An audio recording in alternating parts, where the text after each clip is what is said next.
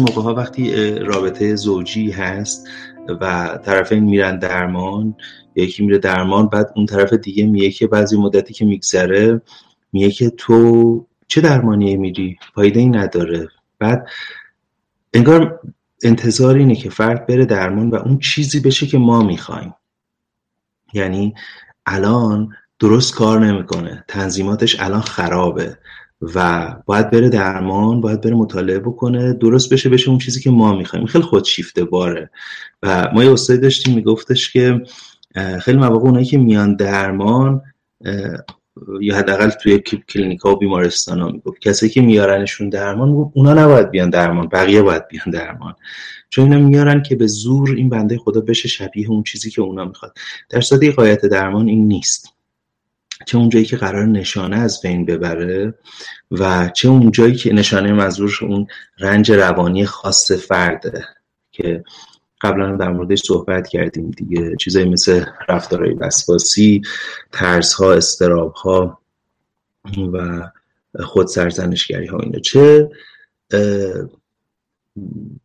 زمانی که می‌خواد بهبودی تو زندگی فرد بده می‌خواد بهبودی تو زندگی این فرد بده و البته که خب حواسمون هست که روانشناسی و روان درمانی به امر اجتماعی بی توجه نیست. به امر وجودی بی توجه نیست. یعنی می‌دونه که این آدم یک انسان در نسبت با هستی یک فرد در نسبت با اجتماع. یه مختصاتی داره. نمی‌تونیم هر تغییر رو توش بدیم. نمی‌تونیم کمک کنیم هر تغییر بکنه. ولی می‌خوام تغییر بکنه که رنج کمتری بکشه و زندگی بهتری داشته باشه و پس صحبت اینه که ببینیم مطلوبای من بزرگسال امروز اینجا چیه. نه اینکه اینجا هم دوباره بگیم ما تغییر می‌خوایم برای اینکه شبیه اون چیزی که ازمون می‌خوایم می‌خوان بشیم. یا شبیه اون چیزی که ما دیگران به گفتن مطلوب و ارزشمنده باید شبیه اون بشی. نه. به خاطر این بود که این همه مقدمات و مفصل ما گفتیم که رسیدن به اشتیاق های فرد. یعنی رسیدن به زبان اشتیاق. به نظر این دو تا زبان متفاوته. یکیش زبان اشتیاق یکیش زبان اجبار و افسوسه. این که ما میگیم فرد باید بتونه اون چیزی که خودش می‌خواد امروز می‌خواد ممکنه شبیه خواستای خانوادهش هم باشه اوکی ولی درونی باشه مال خودش بشه. وقتی میگیم اینو بخواد در واقع داریم از زبان اشتیاق صحبت می‌کنیم. یعنی من کار ایکس رو انجام میدم نه کار ایگرگو نه به این دلیل که میترسم نه به این دلیل که اجبار دارم نه به این, دلیل, به این دلیل که میخوامش. به این دلیل که درون منو یک پارچه می‌کنه به این دلیل که با طرح کلیم از زندگی می‌خونه به این دلیل که حال منو خوب می‌کنه. یکی از کارهایی که روان درمانی می‌کنه با آروم کردن یه سری صداها تو درون آدم صداهایی که همش سرزنش و ترس و وحشت و تحقیر و احساس ناکافی بودن میدن باز آروم کردن این صداها کمک می‌کنه صدای اشتیاق بیشتر شنیده بشه و فرد با زبان اشتیاق با خودش صحبت بکنه. بگی من چی می‌خوام؟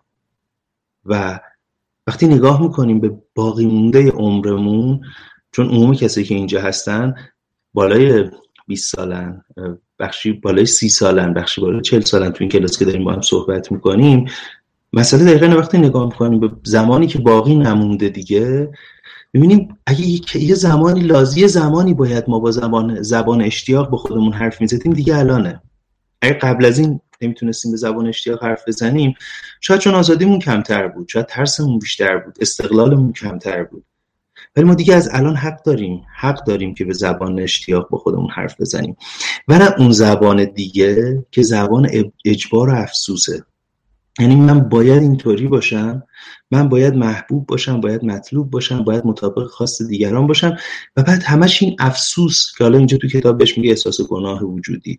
وجود داره که نحوه های بودن دیگه بود که من حالم توشون بیشتر و بهتر باشه اما انتخابشون نکردم نرفتم سراغشون. و این میشه زبان افسوس.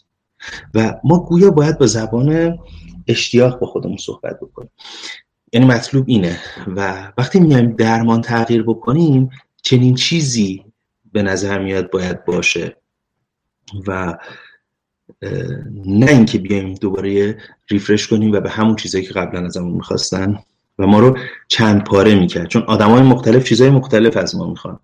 نقشه متفاوت ما چیزهای متفاوتی می‌خوان. اگه فقط فقط بخوایم به اون پاسخ بدیم چند پاره تر و چند پاره تر میشیم